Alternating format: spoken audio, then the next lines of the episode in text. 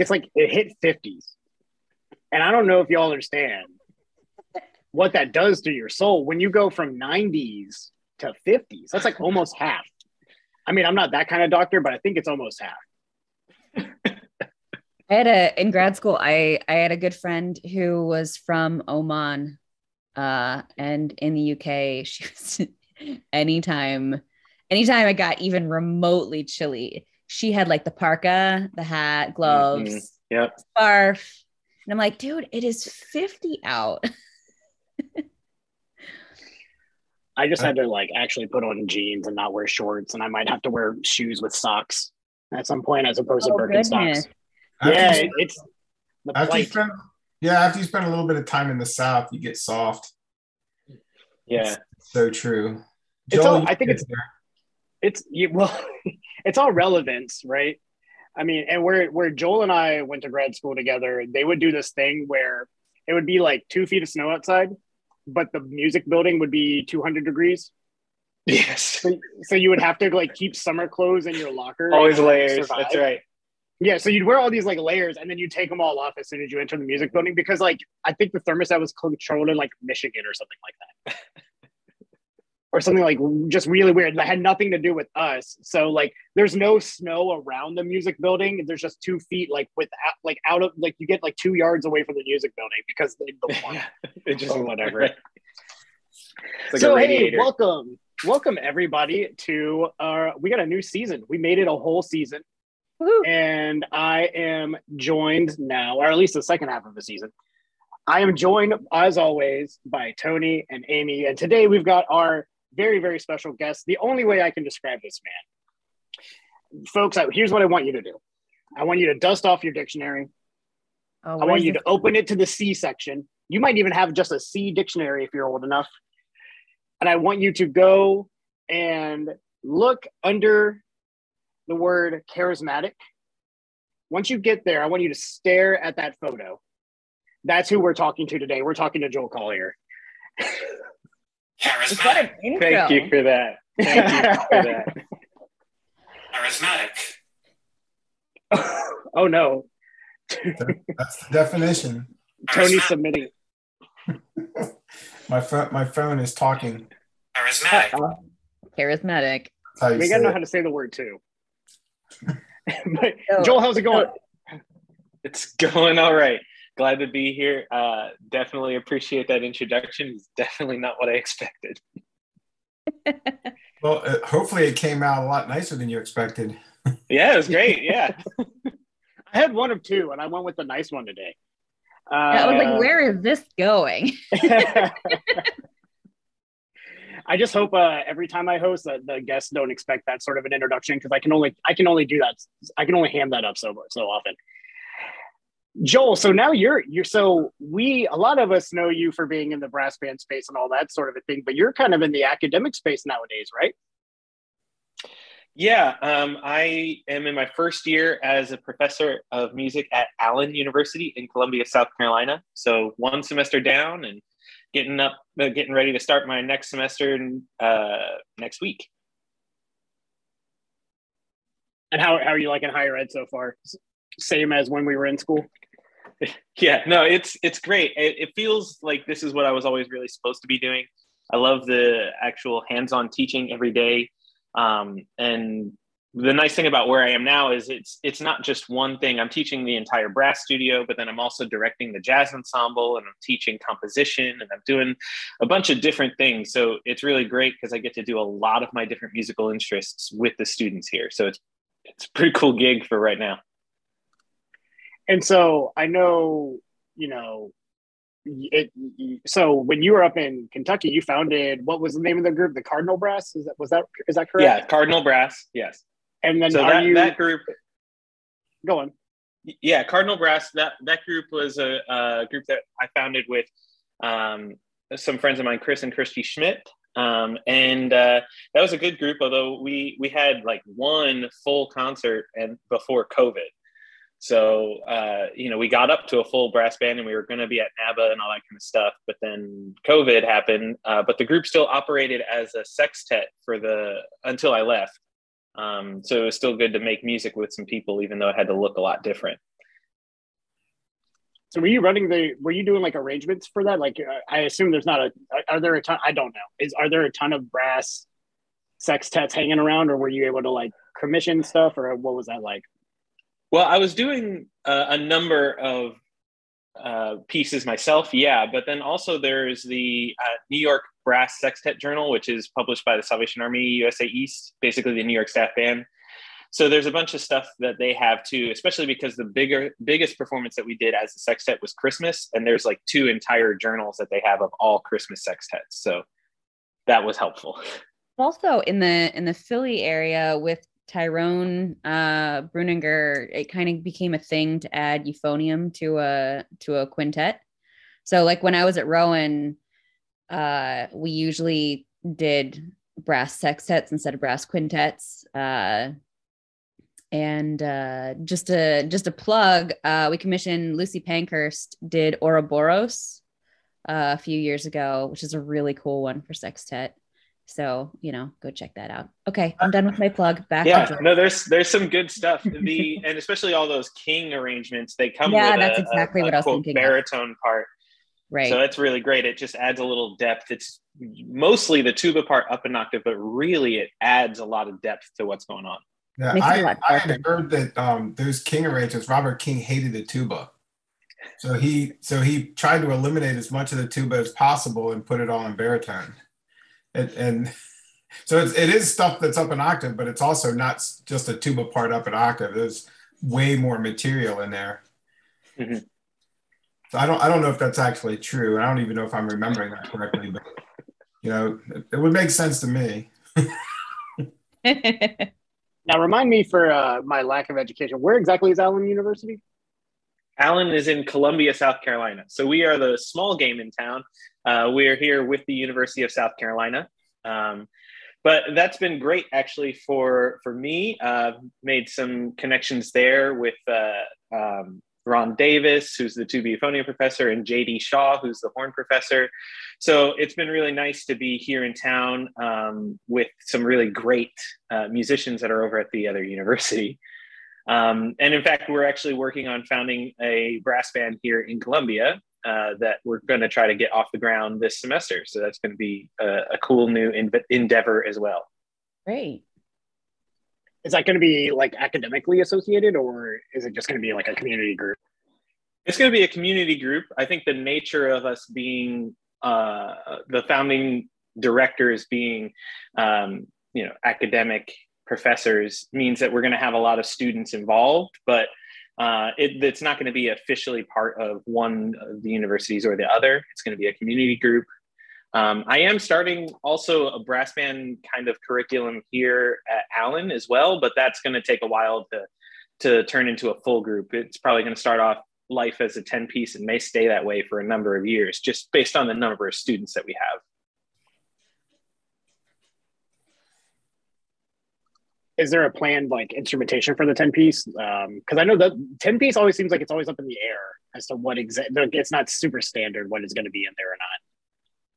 Yeah. Um, so I'm doing three cornets, two horns, um, two tenor trombones, one euphonium, one baritone, and one tuba. Just, it, I think it gives me some of the flexibility to do. Um, it still sounds like a brass band when you have the two tenor horns and the baritone. That makes it clearly sound different than a, a, a you know orchestral brass choir um, because that that gives it that that color. Also, it means that I can use um, the American Band Journal, also published out of New York, uh, is written for that instrumentation. Um, so I can uh, that's minimum instrumentation. It's a flexible series, so they have additional parts as well, but they're optional. So it allows me to use that scoring without having to rework or rewrite stuff. Wasn't that kind of how JMU's band started originally? Like, wasn't it a chamber brass group that just he kept adding pieces to, and eventually it became what it became? Yeah, he had a big brass ensemble though, so it you know it wasn't maybe quite the size of a, the full brass band, but it, it certainly wasn't as low as ten or anything either. He had a he had a large ensemble that he yeah just started changing what music they played and eventually got tenor horns in their hands and stuff like that. So Yeah, because we had we had Danielle on really early in our lifetime with this podcast, and like she just went, and we're making a brass band, right? Yeah. And I think that a lot of times when we we talk about like creating a brass band through academia, we kind of think, okay, make brass band, and I think the avenue that you're talking about now, like starting small and maybe eventually we can branch out or do larger or whatever, but establishing that the like kind of culture of, of brass ensemble, a chamber brass ensemble, because at the end of the day, that's what the the brass band's going to be anyway. Yeah, and well, and this university is a smaller university, so we have currently fewer than 700 students in the entire university, um, and the music department is also fairly small. We have a you know 100 person marching band, so we have a number of people that play, but in the uh, actual music department, my brass studio is only 13 people. So um, you know, we were never going to have a 30 piece brass band from the beginning. But fortunately, the university bought into it, literally bought into it. They actually bought us new instruments. So we have cornets and horns and a baritone. And obviously, we already had the trombones and tuba and euphonium. But now we actually have the instruments on campus to be able to do this uh, brass band style 10 piece group. Awesome. Yeah. Yeah, I was I was very pleased. Yeah. Well, I mean, getting a, a brass band started at a university, at a music music school, whatever, it's a it's an uphill battle on many fronts. And you know, just getting uh, one course added to our curriculum, you know, could take years. Yeah. So you know, not only do you have to get all of the academic prof- or the applied professors interested in their students playing tenor horns and cornets on a regular basis, but then you have to decide, you know, choose whether it's going to be more. The most likely course is for it to be a small ensemble class rather than a large ensemble class, because then you have to deal with the large ensemble directors do that. So it's you know, there's a lot of political, you know, ground to be up to be fought on in order to get a brass band going at a university. It's a tough. Yeah. It's a tough start. Band directors get really uh, anxious when you tell their tuba players they're going to have to play in another ensemble because those whole those whole notes, man, they require so much time and effort. Hey, I spent a lot of time playing whole notes in the back of a wind band. Haven't we all? Uh, in this room, yes. well, we'll get a cornet player who's like, "Well, I played trumpet in the symphony in B flat." I'm like, "I'm sure you did," and I'm that I'm happy for you. I'm glad you had that. um, and it also seems like also uh, it, whenever you're establishing, it's such an interesting world of brass band, especially in academics, because like it's like there's a financial front, like Tony was talking about, as well as like the academic front of like getting it on the course catalog. But then you've also got like the like does your win faculty even know what this thing is? And can you and we like i feel like I, I i mean we talked about about it with gavin. You feel like every brass band concert is an you have to advocate for what brass band is and its existence in the first place and though Right. it, it it seems light years better for me than when i got involved started getting involved with brass band when i did you know it, it's still that same way we're still fighting those battles so you know slowly drip feeding them what brass band is is an outlet or is like a way to get that involved as with as well Mhm. um so oh speaking of just while i'm thinking about it hey joel by the way uh table brass band's going uh we're, we're playing at the university of florida brass festival used to be the Oh, cool. international brass conference but now it's just a brass festival uh so we're playing at that so guess what we're taking one of your pieces any idea which one we're it. taking Uh, I'm gonna guess that it's Endeavor. yeah Just a guess. So we have we've stolen that and turned that into our flagship fanfare. Just so you know, like we All that's right. what we call it now. So if you want to put that tagline in there, since we perform it every concert, you know, you know, we we wouldn't mind. Okay. Way to hijack the art. yeah. I was. What's the what's the Black Dyke March that they they play every single time? Uh, Oh, it's like it's like a town. Um, yeah, I can't even remember. Queensbury. Queensbury, yeah. I was like, oh, I will. T- we were thinking about taking that march and being like, and we'll talk about like, like you know, Whit Friday is and all this stuff. We of course we have to find another one because you just cannot buy that march. That is Yeah, that is their They march. have a couple pieces. They have a couple pieces like that. I know Paul Lovatt-Cooper, Cooper's Immortals is another piece that you cannot get. It is only for them to use. Um, but the the interesting thing with Endeavor and just like kind of how that worked out was that was originally with a composition competition, right? For like Cory it band. Was that was for the like that? Band competition in like 2019.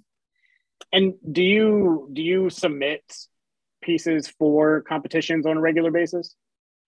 Um, so that was actually I've, I've done a few. Um, the New York Staff Band did a composer competition a number of years, um, and I uh, they've done it for three years. They used to do it like decades ago, but they brought it back recently. So they did it for three years so far. Um, and the first year I was the runner up. The second year I won it, and then the third year I was the runner up as well. Um, so that was really cool. That was getting some recognition and getting some new music out there because they had specific requirements of what the pieces could be. So I had to write to their prompt, which actually led to some really cool things that I wouldn't have necessarily all, uh, written otherwise.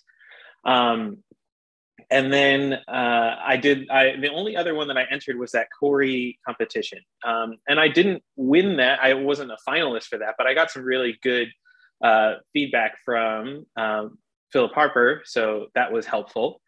Um, yeah, it was great. I, you know, he was really willing to give me some comments on what he thought of the piece and what might improve it or things like that. So that was helpful. Um, but actually, right now, I'm I either have pieces submitted or will be submitting pieces for three uh, competitions. So that's definitely different for me. Um, the U.S. Naval Academy uh, band, they had a call for scores for their brass and percussion ensemble, um, and that that is the one that's already submitted, and I'll hear about those results in February. But then also coming up, um, River City Brass Band has a composition contest uh, that I'll be entering, and Cory also has their their competition contest again.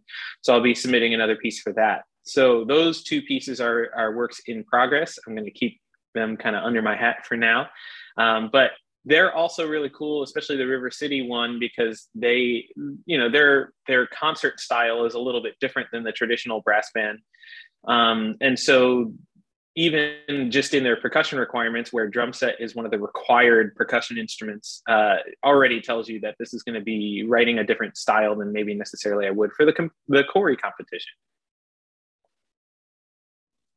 And you did. You you I also I just know because I competed. I like you and I did Falcone recordings at the same time. Like we used the same accompanist. You went and then Yes. I went, kind of a thing. Like yes, so. I know you also did um, you know performance competitions. Um, Yeah.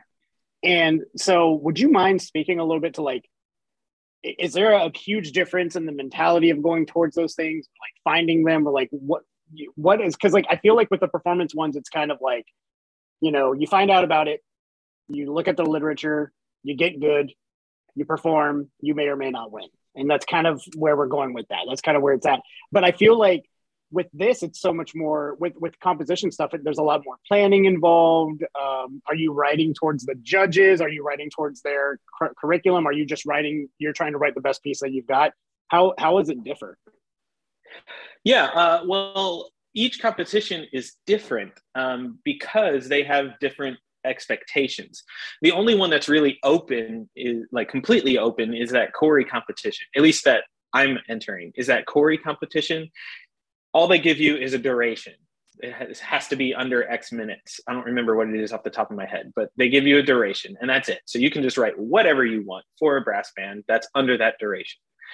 So that's cool. Um, but the others are a bit different they they tell you what they're looking for so the like the naval academy they're telling you that you know they're looking for pieces that are in some way celebrating america um, or things like that so then that has to kind of change your focus a little bit. You're like okay how do i represent this? What do i have to do here? Um, so for that one what i did was uh, the piece is called the act of dedication. Um, and it's uh, celebrating the uh, 150th anniversary of Yellowstone National Park.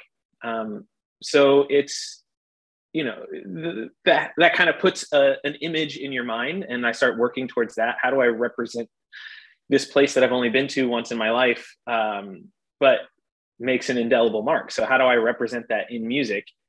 For this for this scoring, they gave you a set scoring as well. Well, they gave you a set number of players. They do allow you to flex some things, like rather than use four trumpets, you could use you know flugelhorns or whatever, which I made like a mini brass band with their scoring that they gave me. Uh, gives me some more color choices.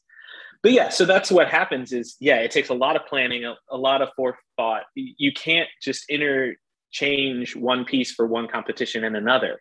So if you're entering multiple, you're writing multiple pieces. In fact, a number of them stipulate that you can't use a piece that has already been performed or recorded. So you would run a real risk of breaking the rules if you enter the same piece in two competitions and it manages to win the first one well then that means it's then violating the rules for the second because it will have been performed so it's a lot of planning and, like, and a lot of spreadsheets and figuring all that out. There's like legality to that too right? Because a lot of times when you're doing like a submission for scores aren't you like essentially waiving your rights to the pieces to like publish and all that sort of thing for a lot of them not all of them but not all of them, and actually none of these that I'm submitting say anything to that effect. Um, so uh, I would still be able to publish, and and that's the other nice thing. This is where it is different from a performance competition. Win or lose, the piece is going to have a life beyond the competition. So um, Endeavor is a perfect example of that. I wasn't even a finalist for the Cory competition, but that piece gets played and it is received well when it gets played. So it has a life beyond just that competition. Yeah, I think my band's played it now eight times since, since you gave it to us. Um, and we play it at everything we do. So that means your band has played it approximately, I don't know, 50% of the times it's been played. uh, well, and the, so, so the whole reason I, I, I wanted to bring up the competitions is because Joel won our intro competition that we put out there a little while ago. Oh, I've got to make sure I change the thing. But yeah, Joel Joel won the fanfare. Um, you may or may not have heard new intro music on this episode. If you haven't, you will soon. If you did, that's the piece. just just with when we wanted to use this and the way that bands rehearse, we're coming we're, as as of recording, we're coming out of a winter break, so no one's been rehearsing regularly yet this year. I don't think. Um, I think my band starts up next week. you know, like so, so it, so if you once you hear a new thing, and obviously we'll let you we'll let you know. But yeah, congratulations, Joel, on that. Thanks. Yeah. and that was another one. You know, talking about writing to the prompt. Um, obviously, you just stipulated you know thirty seconds of music, but in my mind, I was thinking, okay, New World Brass Cast is like I need this to be something that's going to sound in my mind again I wanted it to sound American. I wanted it to kind of speak to this whole new world thing. So uh started putting my I, am a big fan of uh Copland's representation of America, but I never actually want to just rip off Copland. I never want to I don't want people to hear my piece like and John think Williams yeah. I don't want people to hear my piece and think that it is Copland. I just want people to hear that piece and get that kind of feeling, you know? Yeah. So, yeah. So 30 seconds, it's actually surprisingly difficult to feel like you get an idea, a, a fully formed idea in 30 seconds. Well, and you also went with the idea of a fanfare too. Right. Because what, yeah, I mean, what is the title? Yeah the title's like fanfare for a new uh, world. fanfare for a new world. Yeah. Yeah. Fanfare and i think world. that's a great idea for the because you know you're writing it for an intro. And right. fanfare we use fanfares for intros to concerts so why not a podcast about brass band? Right. And i just uh, wanted it to start with a bang um, really get people's attention. I know that that's going to be a real volume check for people if they're listening in their car. So that's going to be fun Uh, but that's the thing to start off with some kind of an impact. Um, and and it's you know I didn't want it to be some kind of lyrical. It, you can have a beautiful introduction. That's great. And uh, some podcasts that I listen to really do have really nice, beautiful music to start. But that's kind of setting a particular tone, and I didn't think that that was a particular tone that necessarily fit this podcast. So something exciting to grab attention and then move into you know talking about whatever topic you're talking about that day. We think it's well, great. yeah. I guess, you know, we picked it. appreciate it. so the listeners are going to have to at least deal with our choices for you know, however long we, we decide. It's part of the branding now. Right. Uh, and and so that and that you know so that was a competition which is like one of the big ways that music gets made nowadays especially here in brass band like right like obviously organizations will commission for test pieces and stuff like that that get used for competition like i think that that's something that's really interesting in the brass band world is that we have these these pieces that are literally used for testing the ensemble for Mhm. competition sakes that end up becoming the literature Mhm. for the for the medium. Like it becomes the standard repertoire for the medium and i think that's something that's really interesting and specific to our to our art form. Um like they even do that stuff in a lot of like states for wind band and stuff like that but you don't hear about like the kentucky the kentucky test piece. I just said that because of your sweatshirt. Uh you don't you don't you don't see like the kentucky test piece becoming like the next first suite you know or anything like that so. Right. I just I'm still sour about Kentucky being relevant in college football this year.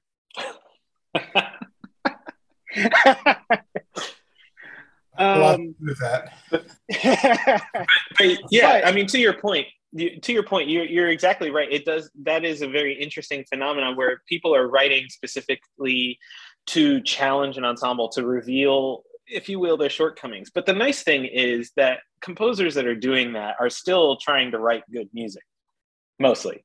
Um, they're still trying to write something that's going to be in some way enjoyable for the people that have to listen to it or challenging in a way that's intentional in a music musical way um, you know there, there would be a lot of ways that you could just write something that's incredibly difficult that nobody ever wants to hear again um, but fortunately the composers are not really doing that. They want something that is going to be meaningful or impactful or at least beautiful to listen to. So it is interesting that that happens but uh, it you know i think it's because you have people that are still trying to make good music through that. I think it also speaks to the willingness of the performers. I feel like brass band's a medium where we're willing to play some newer things and like and, and and work through new repertoire and stuff like that. We're not playing the same five pieces on rotation all I mean, I say that playing we play Endeavor every single concert, but you get what I'm saying. Like like but the rest of the when I- program is different Right. yeah. I mean, when I jumped into brass band, I mean, every single band, like the hot piece that everybody was playing was like Year of the Dragon. And now that's considered, you know, still a good piece, but it's it's not considered like the piece that every, you know, top ensemble is playing for every single concert every single time.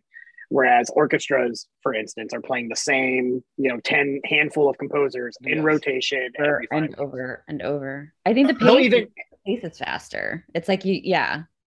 I don't know. they'll I- commission new works too. You- They'll commission new works and never play it. Mhm. Yeah, that happens. The Year of the Dragon is one of those ones that stands the test of time. Like I think at NABA there'll be at least at least one band that plays it as a choice piece. Sometimes almost every year every year. Yeah. You know, so you know there are some there are some staples in the repertoire that, that are Beethoven five that will always get played, and it's really hard for a, for a new work to jump its way in. It kind of kind of follows the band world where you know you know like Frank Ticheli's the the flavor of the month, and everything he writes is gold, and then Brian Balmages jumps out, and then you know, Sam Hazo, and you know they they hit their period of time for three, four, five years um, and everything that they do is golden. And then they just kind of drift off and the next flavor of the month comes in. And and brass band kind of models out a little where you get a paul lovatt-cooper tune and everybody's going to play all the paul, paul lovatt-cooper stuff. And then you get kevin houben and all of kevin houben stuff and tom davoren comes out and then you hear a lot of his stuff. And you know so it's so it's interesting to see how the two worlds kind of mirror each other although with different different composers um, but the, but it is is very much a, a popularity thing. Like what's what's hot right now, then what's hot right now, rather than you know. And it's really tough to get one piece or or any piece to come out and say, "What? no, we're going to year year the dragon this thing, and everyone's going to play it no matter what." You know. It is true. Um, coming from like my Salvation Army background, is like they put out a yearly voting poll for like what is the best piece or the best march or whatever published by the Salvation Army, and always the top, at least the top five, if not the top ten, are all pieces that are you know fifty plus years old. Um, it's hard for something new to break into that, uh, but it, it doesn't mean now if you go down below that you know those top few places, then yeah, you start to see new stuff pop in. So I think that might be a little bit of the difference. Is in the brass band world, you're right. I mean, there are pieces that are never going anywhere. Um, Year of the Dragon is one of the newer ones, actually, uh, that's never going anywhere. Resurgam by Eric Ball is a piece that's never going anywhere.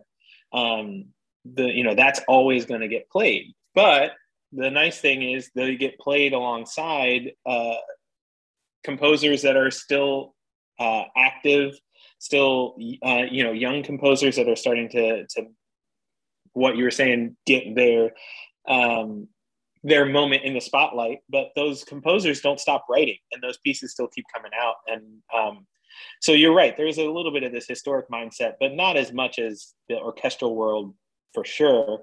And in a way, not even as quite as much as the wind band, uh, but yeah, there's still some parallels there for sure. Well, I wonder if that if that speaks to too, just like orchestra has like the professional, and then you also do have community, and then you also have the academic. And in wind band, you have a lot of academic and and community groups. And for for brass band overall, it's it's a very much a community thing. Mm-hmm. Um, and I think that is a little bit of it too, because like I play. You got to sell tickets. You know, and and I played the like the Winds of Nagual and the Asphalt mm-hmm. Cocktail and the pop copies, the Scott. Like I played that stuff in the wind ensembles, but when I play in community groups, I'm gonna play this. Like most community group players are playing the same twenty pieces. You know, right? Yeah, yeah, and that's that is that's one of the interesting things though, That, and you know, um, when I talked to um, uh, Jim Gourlay, when I was talking to him about River City Brass Band, I was interviewing him a couple years ago. Um, he was talking about for River City, I mean, that's a pro brass band and they have to sell concert tickets because they have to pay the musicians. So they have to start going to what's going to put butts in the seats. Um, and it's a different mentality. You know, when you're not, when you are tied to this kind of subscription concert based thing where you need people to buy tickets, you have to put the stuff in there that you know is going to sell tickets, which means you're putting the same kind of pieces on in some kind of a rotation because you know people will buy the tickets. So it's not that they're not doing new things. Obviously, they're doing this composer competition where they're going to use the piece. They're going to do new things, but they're also going to hold on to the things that they know are going to, you know, give them their income for the year. So, yeah, it is. If you think it's tough to get a new piece into the brass band world, try getting a new opera done. Mm-hmm. You know, any any opera company that produce that creates a new opera is going to take a bath in the in the books. You know, they to produce that opera. You know, I I I performed in the North Carolina Operas. Uh, uh, Jennifer Hig, they commissioned or were part of a, a, consortium to do a Jennifer Higdon new opera. Uh, I think it was called Cold Mountain and they lost. I'm sure they lost a lot of money on it. You know, just because you know, you would you rather see La Boheme or something you've never seen before, and that's you know that's really tough. But I, I think it's unique about brass bands is that we're the the medium is constantly pushing new repertoire. I mean, you know, mm-hmm. the NABA is having a new a new test piece premiered this year. You know, the, the British Open's premiering a new test piece. They did one last year that were the last year they had one with the, the Peter Graham piece. You know, so there's constantly, you know, and and you know, with with the Belgian championships and the Dutch championships and you know the Europeans, there's always new music that's being pushed out um, to be performed for brass bands. So I, I think we get newer music faster um, whether or not it gets widely accepted, you know, it's at least being introduced. And when it's being introduced, you have a greater chance of it being accepted. Well, and I think part of the reason for that is, I mean, you guys might feel differently, but at least for me, if I'm going to go see uh, a brass band concert, um, I'm going because of who the band is, or maybe who a conductor is, or who the soloist is, or whatever. I'm going to see the band. I'm not going because of what's on the concert program. Um, in fact, I probably won't know what's on the concert program until I get there. Um, so that that changes it. That frees you up to say, I'm going to go to this band's concert. Whatever they're playing, I'm going to go see them. Yeah, that that's a really good point. There's a little bit of freedom because of that. You know, when you go to see the orchestra concert, you're definitely going for what they're playing.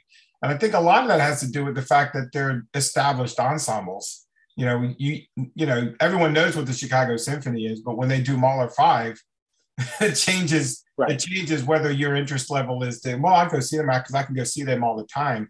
You know, brass bands don't perform nearly as frequently, but I think frequently. it's also there's a lot of you know a lot of pressure on on the, the brass bands to program things that are going to pull people to come back you know through whatever through whatever you know repertoire choices that they make it's kind of like uh it's kind of like what disney and marvel ended up doing and like because like i think about growing up i never knew what a like i didn't know the difference between mgm and warner brothers like like all those like movies things didn't mean anything to me was the movie good and then when like the mcu started kind of happening and then pixar too in, in a lot of ways like I if even even Pixar's worst movie is probably still going to be a good time. Like I know that in terms of my taste and what I like. If, if, if I'm gonna go see a Marvel movie, I'm probably even the worst Marvel movie. I have a fun time, like, and I just know that, right? Whereas other movies outside of that, I go, okay, well, was this movie good? Maybe I wait for reviews, all that sort of thing. So I think you're right, Tony. I think there is that sort of like, this band's gonna play play whatever they're playing. It's gonna be fun even if I don't necessarily like the piece, I know they're to do it at a high level. And I think we do have that. um, Tony actually gave us a great, uh, a really good segue, um, talking about NABA commissioning works and stuff like that. All four of us in this room have either commissioned something or been part of a group commissioning something or have been commissioned to do something. In some way or all or of the above. or have commissioned each other to do things um, or been head of com- each other's commissioning projects or whatever. Yeah. So i want to chat i want to chat just a little bit before we uh before we wrap up. I want to chat a little bit about that in that process because um like I know when I started doing my album, Joel was one of the people. I think you have two pieces on the album, or maybe just one. Just um, one. Just one. Uh, by the way, I've got a new album next year that I need pieces for. Uh, oh wait, your sonata is going to go on it. We already talked about that. Um, but when I needed, you know, I was broke. I didn't have the money to pay Philip Sparke's fees to record Harlequin, nor did I want to be uh, compared to Glenn Williams and David Childs and Steven Mead also playing Harlequin. So, you know, I looked to composers and commissioned them, and I was able to like work out some deals to where it was a little bit cheaper um, for me, but also I got to make new music for the medium, and I got to advertise my my album as being all new music for the euphonium and stuff like that.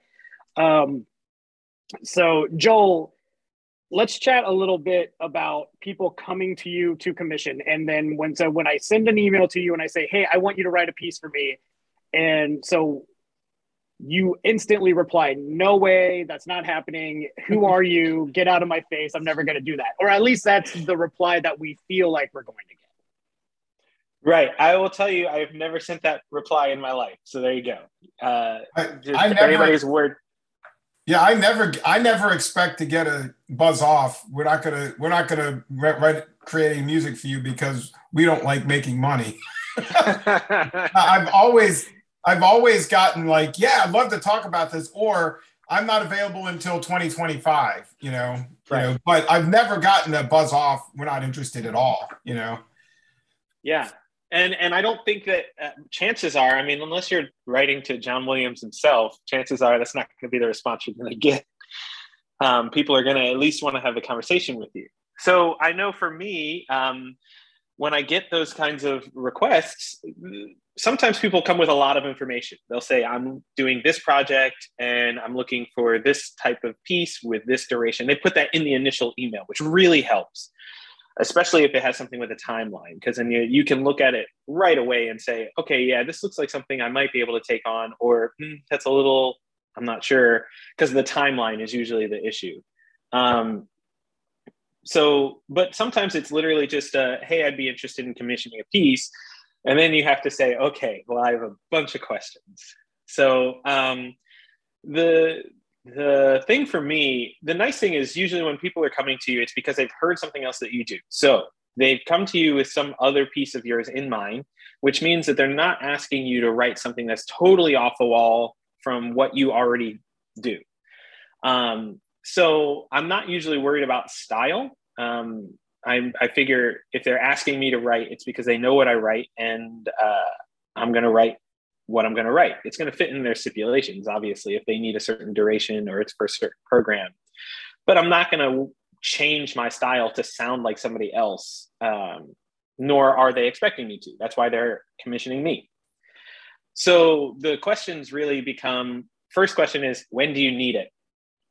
Because if you need it next week, chances are you're not getting it.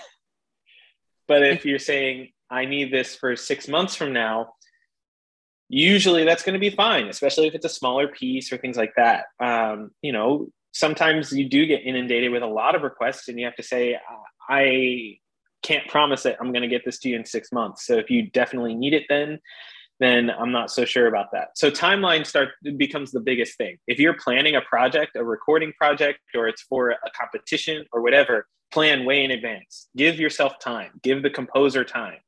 Because then also if they deliver something and you want edits or tweaks to it, they need time to go back and do that. Um, so somebody has actually asked me um, you know, preliminarily, if I'd be interested in writing their uh, own choice piece for a contest in 2023. So that is more than a year away. And I said, yeah, if that's, you know, we can talk about that, but now is the time to talk about that if that's what you want. Um, if not, we push it to 2024, and that's fine. So you're saying you, you got to give lead time. That's the biggest thing. The next thing is, um, you know know what you need your instrumentation. If it's going to be a, a, solo piece great. Is it an unaccompanied solo piece? Is it a solo piece with piano with band with something else? That's fine. Just communicate what it is that you need and have a duration in mind. The reason for the duration is because myself and a lot of other composers we set our fees based on the minute of music the completed duration of the piece. So you know uh, the cost for a five minute piece is going to be pretty dramatically different from a nine minute piece. So you need to know what it is what it is that you're looking for. Um, and then that comes to the biggest part is recognize it's going to cost money. Um, it is. I mean unless you have a great relationship with the the composer and you're asking them as a friend or it's for some specific kind of thing that they might kind of be willing to donate their time to then chances are you're going to be paying them for the for the composition. And there's nothing wrong with that. Just know that ahead of time.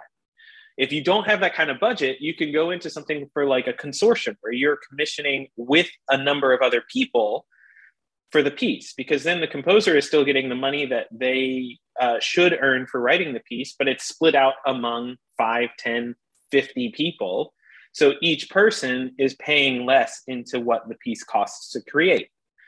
So just those are some of the things that you want to come to the table with uh, if you're going to commission a piece. Have an idea of when you need it, what the the instrumentation or need is, the duration you're looking for, and how you're going to handle the budget. So those are the things that you're going to need. Yeah, I also I also think that when you go into it, you can't be stocked are shocked by the sticker price. You know, mm-hmm. when you say, okay, well, how much is this going to cost? And you can't, you know, get like a price tag for it and then be like, whoa, well, I can't, that's great. You know, it's like, because there, there is no standard rate for this. You know, right. the, the there rate, is a range. There, there is a there is a range and pretty wide range though.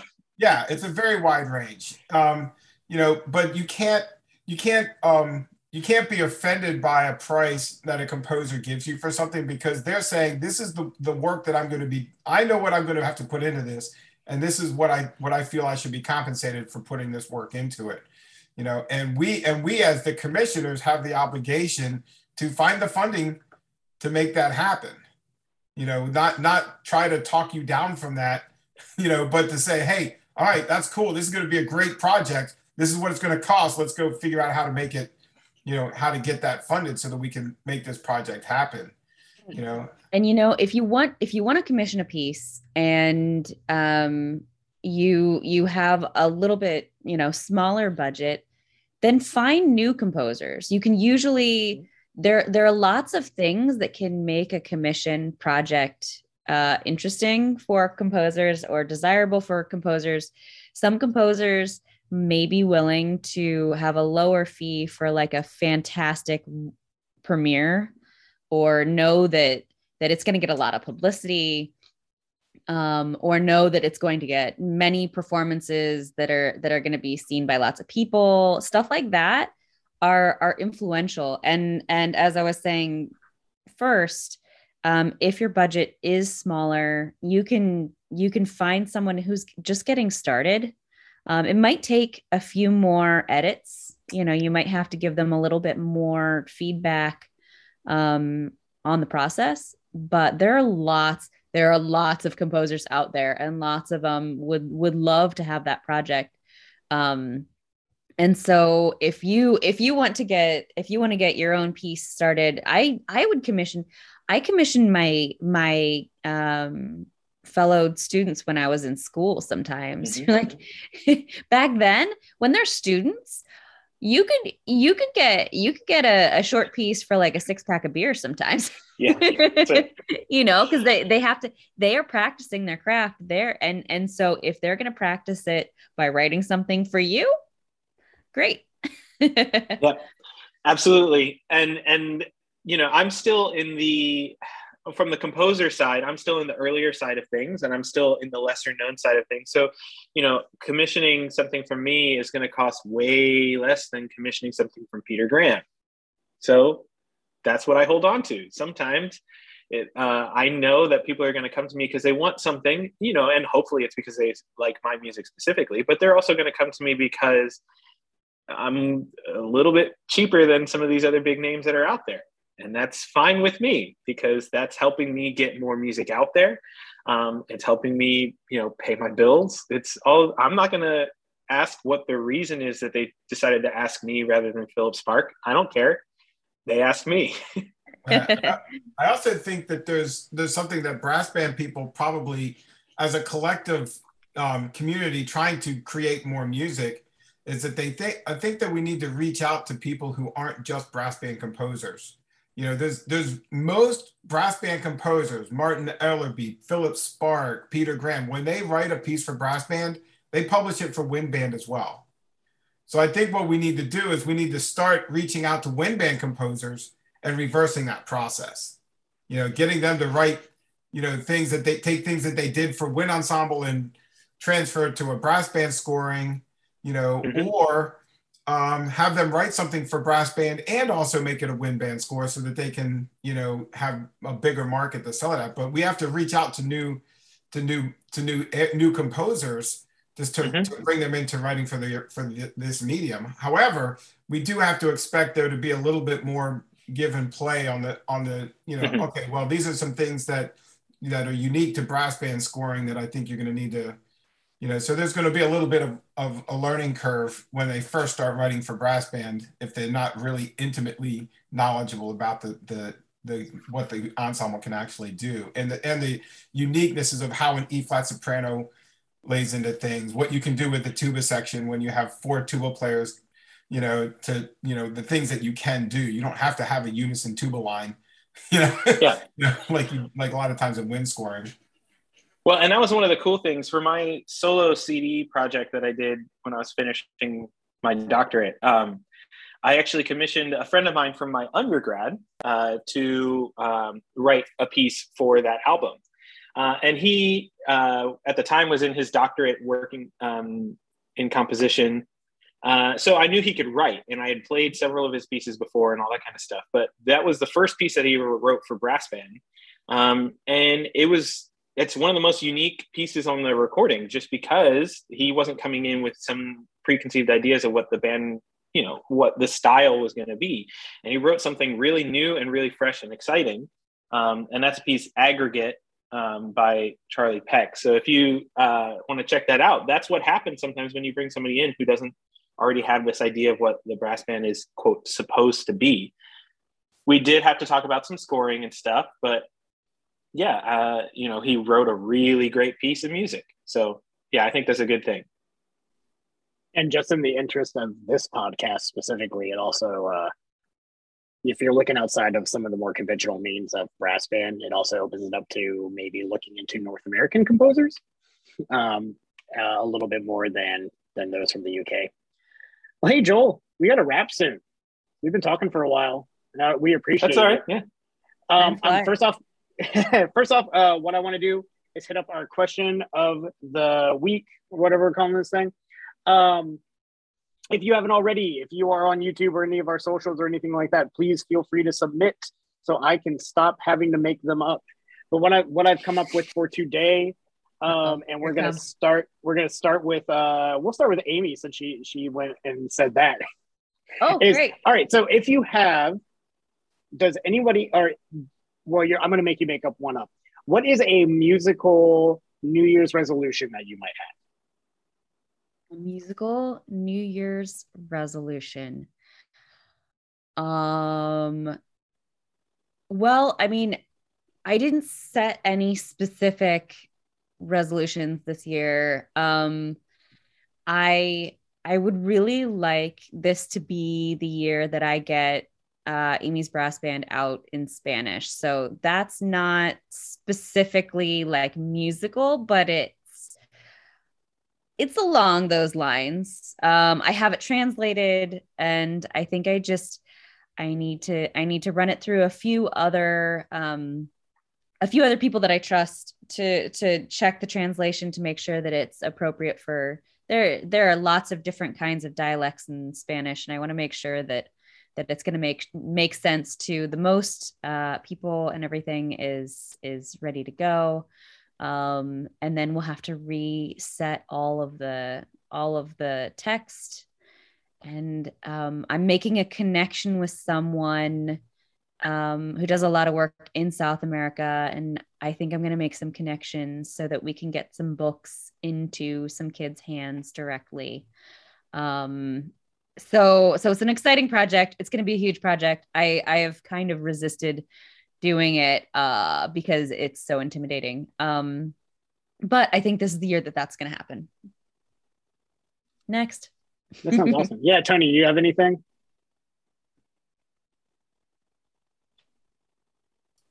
Yeah, well, I have I have several musical goals, but I think the one that I'm I'm going to share here is that um, it, it's kind of a crapshoot, but I I'm really wanting to to get the Triangle Brass Band to elevate from third section to second section this year.